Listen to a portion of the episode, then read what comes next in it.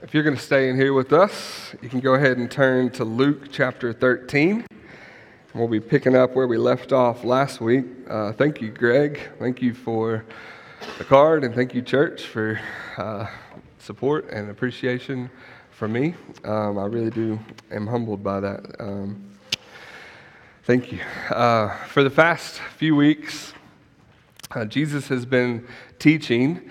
Uh, we've been in a section about 10 chapters of Jesus' teaching as he makes his way from the north, where he kind of did a lot of his ministry, his works, uh, and as he makes his way to Jerusalem, where his ultimate end is going to be. Uh, Jesus uh, spends most of this time teaching, and he's specifically really been teaching about the theme of salvation, uh, about who gets in who doesn't, who's part of the kingdom, who's not.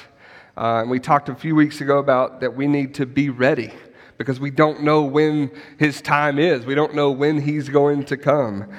We talked a couple weeks ago about the exclusivity of Jesus, that, that he makes uh, no other claim but to say that, that he is the only way. His is the truth. He is the way. He is the door. Uh, he makes a very exclusive claim of salvation. And then last week we talked about the seed of the kingdom of God and the story of the mustard seed and more.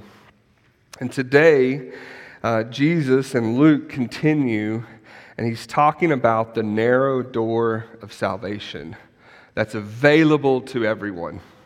And I want you to just get that picture in your mind, right? It's a narrow door of salvation available to everyone. It's, a, it's kind of an oxymoron. It doesn't really, uh, those, lang- those words don't go together. It's a narrow door, but it's available to everyone. So let's look at it. Luke chapter 13, starting in verse 22. It says, He went on his way through towns and villages, teaching and journeying toward Jerusalem. And someone said to him, Lord, will those who are saved be few? And he said to them, Strive to enter through the narrow door. For many, I tell you, will seek to enter and will not be able. When once the master of the house has risen and shut the door, and you begin to stand outside and to knock at the door, saying, Lord, open to us. And then he will answer you, I do not know where you come from. Then you will begin to say, We, we ate and drank in your presence, and you, you taught in our streets. But he will say, I tell you, I do not know where you come from. Depart from me, all you workers of evil. And in that place there will be weeping and gnashing of teeth. When you see Abraham and Isaac and Jacob and all the prophets in the kingdom of God, but you yourselves cast out. And people will come from east and west and from north and south and recline at table in the kingdom of God. And behold, some are last who will be first, and some are first who will be last. At that very hour, some Pharisees came and said to him, Get away from here, for Herod wants to kill you. And he said to them, Go and tell that fox, Behold, I cast out demons and perform cures today and tomorrow, and the third day I finish my course. He says, Nevertheless, I must go on my way today and tomorrow and the day following, for it cannot be that a prophet should perish away from Jerusalem. O Jerusalem, Jerusalem, the city that kills the prophets and stones those who are sent to it. How often would I have gathered your children together as a hen gathers her brood under her wing, and you were not willing. Behold, your house is forsaken and I tell you, you will not see me until you say, Blessed is he who comes in the name of the Lord. Let me pray. God, I thank you for your word this morning. I thank you for the truth um, that one day those who recline at your table in the kingdom of God and are saved and are fellowshipping with you for eternity will come from the east and from the west and from the north and from the south. They'll come from tribes in Africa and tribes in Asia and tribes in America. There'll be all the peoples of the world will gather around your throne saying, Salvation belongs to our God. God, and we thank you that we've heard the good news. We know the doorway that enters into that, and it's Jesus. And I pray this morning, God, that if there's someone here who doesn't, who is not saved, does not know you, and is not known by you, God, that today would be the day of salvation. So we love you. We pray all this in your Son's name. Amen. Amen. All right. So Jesus is going on his way through these towns and these villages, and he's making his way toward Jerusalem. And it sounds like he's he's pretty close. He's been doing ministry for probably about two and a half years at this point, and most of that has been uh, casting out demons. Uh, freeing the oppressed, setting the, the captives free, like we saw last week. But ultimately, Jesus didn't come to just do those things. That's part of it. That's part of proving his nature as the Messiah, proving his character. But ultimately, he was sent to go to Jerusalem. Why? To die on the cross, to be resurrected from the grave, to accomplish what he was sent for. And in, in our passage today, look at verse 23. As he's going along this way, as he's got his face set toward Jerusalem, someone said to him, Lord, will those who are saved be few? Jesus has been drawing this line in the sand, and we've talked about it week after week after week. You're either with me or you're against me. You're either, you're either part of the kingdom or you're not part of the kingdom. And so, so this making Jesus is making it very clear there's some who will be saved and there's some who won't. All right? And so this question is asked, Lord, will it be few? Now, I'm a numbers guy, so I love questions as it comes to numbers because I'm thinking, okay, is it is it 33% or is it 20%? Are we talking about 5% here? And sadly, Jesus doesn't give us an answer. he doesn't tell us. He doesn't go, well, it's actually this number. No. That's not it at all. But I think this man is asking that question this day, not because he's a numbers guy. I think he's asking it because he wants to know Am I included? Am I going to be saved? Are my friends going to be saved? Are my family going to be saved? Is it because you're drawing this line in the sand and you're saying some are in, some are not? And he's going, Man, I wonder what is, what is my eternity? What is my community's eternity? And so, as Jesus often does, he doesn't directly answer the question, right? But he does give an answer. Let's look at it, verse 24. And let's read it again 24 through 30. He says, Strive to enter through the narrow door. For many, I tell you, will seek to enter and will not be able when once the master of the house has risen and shut the door, and you begin to stand outside and to knock at the door, saying, Lord, open to us. And he will answer you, I do not know where you come from. Then you will begin to say, We ate and drank in your presence, and you taught in our streets. But he will say, I tell you, I do not know where you come from. Depart from me, all you workers of evil. In that place there will be weeping and gnashing of teeth when you see Abraham and Isaac and Jacob and all the prophets in the kingdom of God, but you yourselves cast out. And people will come from east and west and from north and south and recline at table in the kingdom of God. Right? He says first, strive to enter through the narrow door. And so he makes it very clear that the, the pathway to salvation, because that's the context here, the pathway to salvation is a narrow door. He says it's a. He doesn't say the narrow doors. He, he says a, singular, one. There's one way and this this door is narrow right? It's not a it's a picture of like a like a pantry door or a closet door or, or even something smaller than that. It's not a, it's not a double door. It's not a roll up garage door. It's not a massive uh, thoroughfare. He says it's a narrow door. And that answers this man's question. Because he asks will the number who are saved be few? And jesus says strive to enter through the narrow door and the, the, the idea of the door that Jesus is communicating is this is there is the ability for it to be opened and to be closed. There's a time when the door is open and a time when the door is closed. There's a time when there is a pathway to enter into the kingdom of God, to be saved, But then there's also a time where it will be closed. And what he says in verse 24 many will seek to enter and will not be able. And so what Jesus is talking about is something future. It's not, it's not, wasn't, hadn't happened yet, and it hasn't happened to this day. But when the time comes that salvation is really needed, many are going to turn and seek for it. Most people don't look for something they don't need or don't feel that they need. And that's true in our day. There's a lot of people that do not believe that they need saving, do not believe that they need a relationship with God because, it, because life is good, life is put together, life is clean. But he says that one day many will seek this, but they will not be able to find it. Why? Why wouldn't they be able to find it in that day? Is what he says in verse 25. He says, When once the master of the house has risen and shut the door, and you begin to stand outside and knock at the door, saying, Lord, open to us.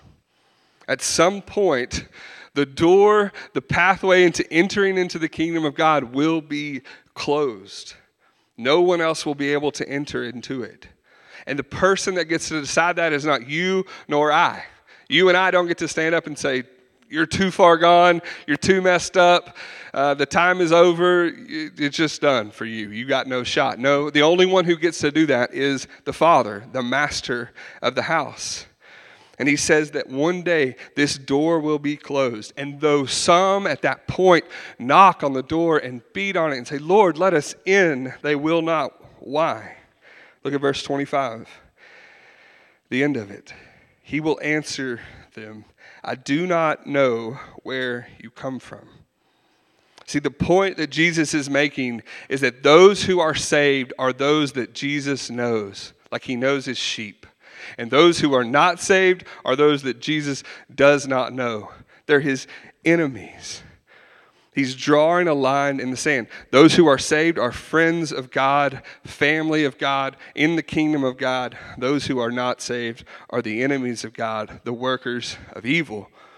And just like you and I, if someone knocks on your door late at night, there's very few people I'm letting in past 10 p.m., right? That list is pretty small. Most of you were not on it, sadly. Um, just kidding, just kidding. But that list is very small. I'm not letting in a stranger after 10 p.m., right? I have no idea what his intentions are. He may be my enemy. And that's the point here.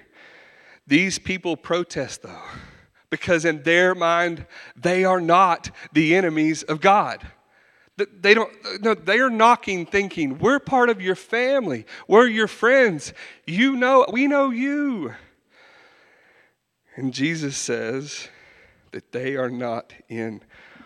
They say in verse 26, then you will begin to say, We ate and drank in your presence, and you taught in our streets. These people were around Jesus. They had familiarity with him. They knew who he was. We might say they knew a lot about him. But Jesus makes a point they did not know him.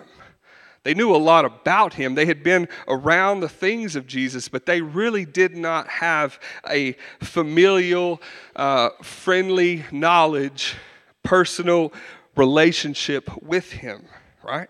And that's why the master doesn't let them in. It's not enough to be familiar with the truth of Jesus, that he died on the cross, that he rose from the dead. Lots of people know those facts, but not lots of people have a personal relationship with him. Being familiar with Jesus is not the way to salvation.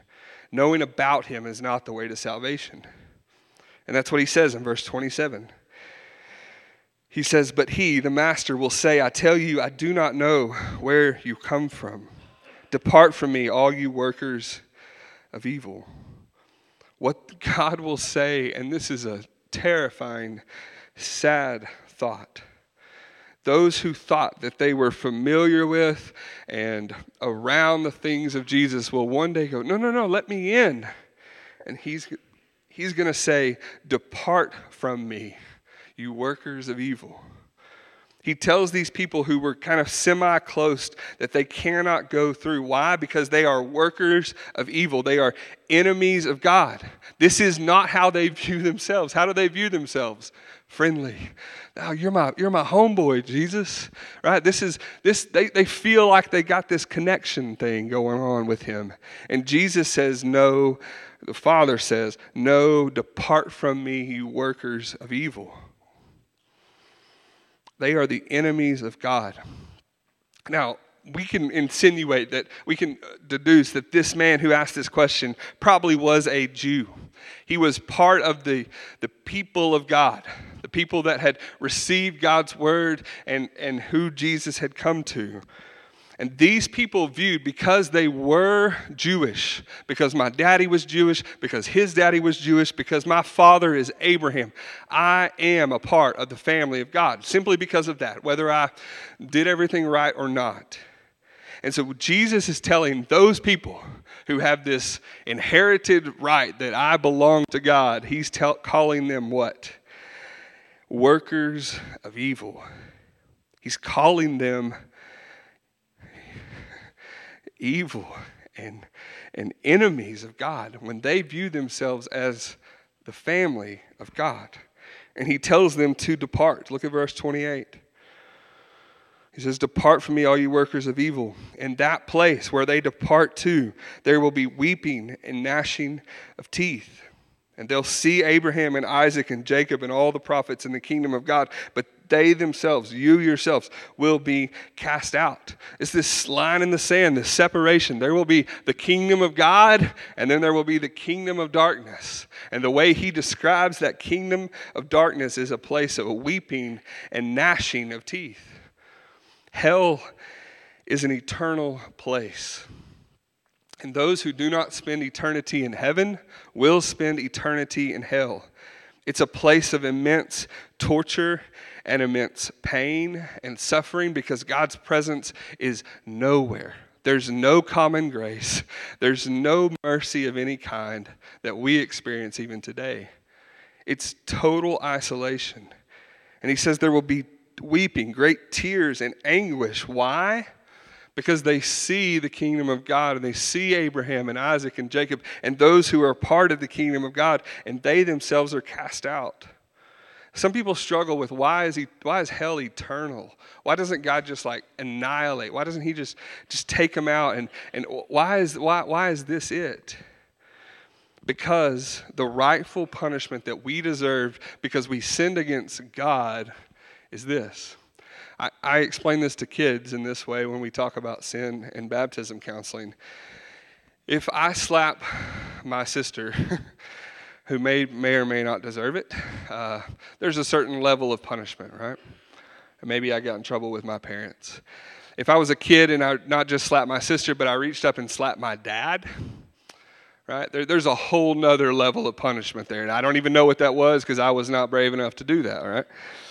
If I were to slap my principal at school, there may be even a whole nother level of punishment. If I were to slap the President of the United States, all of a sudden we're talking about federal charges. We're talking about, now, this is the same action, slapping my sister, as slapping the President, but the degree of punishment is different. And if we believe that God created the whole earth and He spoke everything into existence and He's good and right and perfect and He's sovereign over all things, and we sin against Him and He's eternal and He's the most glorious being that ever is or ever will be, then the rightful punishment for those who reject Him and His offer of salvation is what? Eternity apart from Him because we wanted nothing to do with Him. And that's what He says here. He's drawing a line in his sand and he says, Those who have sinned against the Creator will spend eternity separated from him. But that's not the only option, right? The other option is that we spend eternity in the kingdom of God. And he says, uh, with Abraham, with Isaac, with Jacob, and all the prophets. And so there's this sense that this sounds great to them. Oh, it's great. This is all about the Jews. This is all about God's uh, rescuing and saving his people, the Israelites.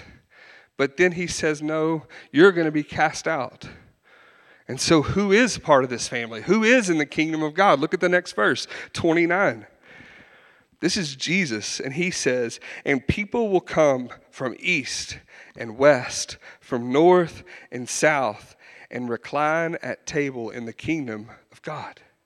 This is a picture of what we just prayed about a while ago in Revelation 7 that some from every nation, from every tribe, from every tongue will come and be a part of the kingdom of God. It's not just for one ethnicity, it's not just for one family. No, it's a narrow door of salvation, but it's available to all. It's available to all the people. And this is shocking for them. Because who are the enemies of God in their mind? Those from the east and from the west, from the north and from the south, those who are outside of them and their family. And they think surely we'll be included because of we're, we're relatively near to God. But, but as Luke is pointing out and as Jesus is pointing out over and over, this is a massive reversal. They thought salvation was only for the Jews, and Jesus is coming and saying, Nope, it'll be some from the east and the west and the north and the south. It's an, an inclusion of those who had been excluded. This is the gospel for everyone. The good news of salvation is that everyone has this available to them. Anyone who is in Christ can be saved. Do you see it? The door is narrow, but it's available to everyone. Look at verse 30. And behold, some are last who will be first, and some are first who will be last. I think we use this to teach our kids to be selfless. I used it the other day uh, with my kids and tried to explain this. I don't think it really worked. Um, but Jesus is not just here teaching us that, that we should put others first, although I think that's a very out, valid application of this text. What Jesus is saying is that the Jews who were first, they were the first to hear the good news of, of, of the gospel. They were the first to hear uh, the message of salvation. They were the first to have a relationship with God. He's saying that some of those who are first will be last. Why? Because they have rejected Jesus, because their hearts are hard against him. And those who were last, those who were excluded, those who were on the outside, those who were not a part of this insiders club, those people will be first. The Gentiles, the nations, you and I were part of that. That we were the last to hear the gospel, and we're some of the first that are going to be saved. You see this? It's a massive reversal. And God's heart here is not that He wants to send people to hell. Right? God's heart is not that He wants to, to, to reject certain people and include certain people as if these people are cool, we want them. These people are nice, we want them. God's heart is there's one way to salvation. His name is Jesus. It's a narrow door. And so, how many will be saved? I have no idea. Will it be few? I have no idea. Not really, in some sense, because it's some from every tribe in the, in the world. But the point of Jesus' teaching is clear. There is a narrow door to salvation, and it's available to everyone. Let's keep going. Look at verse 31. At that very hour, some Pharisees came and said to him, Get away from here, for Herod wants to kill you. So, some of these Pharisees, these religious leaders, we know that some of them are opposed to Jesus, some of them are with Jesus. Guys like Zacchaeus, that's not a Pharisee. Who am I thinking of? Uh, Nicodemus, that's the one. Guys like that. And there's some of these religious leaders that are on Jesus' side, and so they're warning Jesus hey, Herod wants to kill you. What Jesus is saying about a new kingdom, about the kingdom that he's bringing, that doesn't sit well with earthly rulers. And so he's calling Jesus to leave. Let's look at it, verse 32, and here's what Jesus has to say. And he's not really speaking to Herod, he's speaking to us, he's speaking to these Pharisees. It says, And he said to them, Go and tell that fox, Behold, I cast out demons and perform many cures today and tomorrow, and the third day I finish my course. Jesus is prophesying about what he is here to do. And he says that the first, I'm going to heal I'm going to cast out and heal today and tomorrow and the third day. He doesn't literally mean three days. He's talking about the course of his ministry, right? That, that he's been healing and he's been casting out, but he says, on the third day, I will finish my course. He will accomplish what he was sent for when? On the third day. And if your biblical ears don't perk up at that language, they should. Why, why does that phrase matter? The third day because it's on the third day after being crucified on a Friday and in the tomb on a Saturday. It's on the third day, on Sunday, that he accomplishes what he came for to pay the penalty for sin, to rise up from the grave, proving that death has no more power. Yeah, he's, he's cast out demons, he's healed, he's kind of dealt a little gut punches to the enemy, but on the third day, he's coming to fulfill, to finish his course. And when he rises from the dead on the third day, that's the ultimate arrival of the kingdom of God. That's the ultimate uh, expression of power. The enemy's greatest weapon was death, and it is no more. And he tells him, verse 33, he says, Never, I can't say this word, nevertheless, I must go on my way today and tomorrow and the day following. For it cannot be that a prophet should perish away from Jerusalem. So Jesus is saying that his time is not yet. He's got to go along his way. He's still got stuff to do, but he's coming back. Why? Because that city of Jerusalem is the place where the prophets have been killed. Every time someone comes proclaiming the word of the Lord to the people of, the, of God, what did, what did they do? They hardened their hearts and they rejected it. And ultimately, many of them they killed, often in Jerusalem.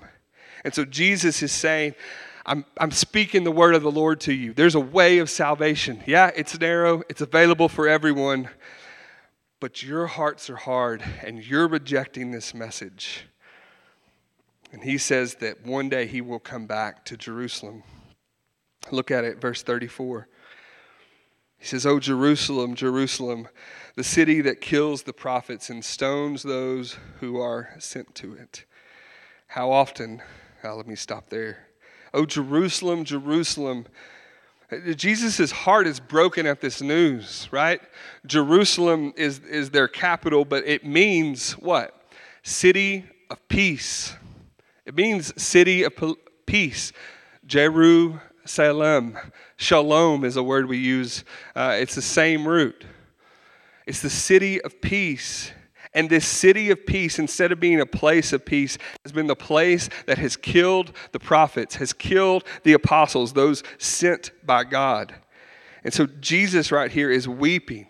He's saddened at the fact that their hearts are turning hard against the word of God. And he's wishing that it didn't have to be so but he knows that he has to do what he was called to do. He has to go through what he was called to do. He has to accomplish his mission, and his mission will bring peace to the city of peace. He will bring ultimate and final shalom. And here's what he says, verse 34. He says, How often would I have gathered your children together as a hen gathers her brood under her wings, and you were not willing? Jesus is saying, My heart has been to rescue you. You've been scattered, you've been all over the place. You've been, you've been sent in exile to different countries. And he's saying, How often would I have gathered you to me? How often would I have brought you under my care and my love? But what's the problem? They are not willing. Their heart is hardened. They are opposed to Jesus. They are opposed to the Word of God. And you can see his, his heart. That, that, that we proclaim a gospel of exclusivity, that the only way to be saved is through Jesus, that message of exclusivity, that narrow door, is available to everyone. His heart is that no one would turn away from him and that everyone would come to salvation. But he knows that their heart is hard and they're going to kill him. And that's what he says in verse 35. Behold, your house is forsaken. Because of their hard heartedness, They are those who are going to depart. They are those who are going to be on the outside of the door. But the only benefit of this is that the gospel now is available for everyone. It's available to white Americans. It's available to black West Africans. It's available to Asians, to anybody, anybody and everybody. It doesn't matter. The gospel is available to them. You don't have to have the right father, Abraham. No, you have to have the right father, God. And the only way to that is through Jesus. The Jewish house has been forsaken, but the door is opening to the east and to the west and to the north and the south. He's offering salvation to the whole world. And he says in verse 35 And I tell you, you will not see me until you say, Blessed is he who comes in the name of the Lord. And so Jesus is leaving. He's getting out of Dodge. His time is not yet. But he says, One day I'm going to come back, and you're going to say, Blessed is he who comes in the name of the Lord. It's a quote from Psalm 118, and it's what they'll quote as he comes riding in on a donkey, as they lay down palm branches, and they're saying, Blessed is he who comes in the name of the Lord. And there's this praise for him, only to have about five days later them crucify him. And what Jesus is pointing us to as he teaches about salvation is that he is headed, he has set his face like a flint to accomplish the purpose that he was sent for. And the purpose was this to provide a way of salvation for everyone through him. Now, all of that to say this the door is still open today. The door is still open. That door has not closed. There is still a way for salvation. One day, that door will close. And we all think we have so much time. We, have, we think we have so, it, it's going to be down the road. And I'll deal with it down then. I, maybe when I get older, maybe when I have kids, maybe when, maybe when the kids leave, whatever. I, I'll, I'll get right with God then. We think we have so much time. And what is He teaching us? No, today is the day of salvation. So don't believe the lie today that you'll have time one day. You won't. You have no idea. And so the, the, the, call today is to put your faith in Jesus to save you. How can you enter that door? How can you be saved? It's very clear. It's only through Jesus. It's faith in Jesus, not yourself. The enemy tempts us with the lie that we are good enough and we don't need salvation, that we got it together. We, we, we, don't, we don't need somebody to come and rescue us. We can do this on our own. Don't believe that lie. Don't believe the lie that just being around, being near, being familiar with the things of God and, and church and all that sort of stuff, that that's what gets you through that door. What gets you through that door is knowing Jesus, having faith in Jesus, and Him knowing you, not knowing about Him. So don't believe the lie that just knowing about Jesus is enough. Don't believe the lie that being religious, being active in church, that giving to the church, whatever it is that you, you, you place your kind of hope in, that this makes me good. Don't believe that lie. No one is good. The only one who was is Jesus. Believe this truth that Jesus died in your place, the death that you deserved so that you could come from the east and from the west and from the north and from the south and recline at his table and enjoy fellowship with him forever. The only way to salvation is Jesus, and it's available to every one of us. Let me pray. God, we thank you that you have included us, those who are in you. That though we were outsiders, though we were broken, though we were rebels and enemies of you, God, you made a way. You opened the door so that we could come in. God, thank you for the grace of that. We don't deserve that. We do not belong by our nature in your family, but you loved us so much that you sent your son Jesus to die in our place, to rescue us and bring us out of the world and into your kingdom.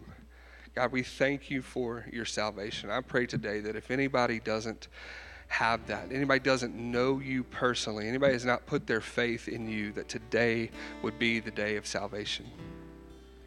God, we love you, and we pray all this in your Son's name. Amen.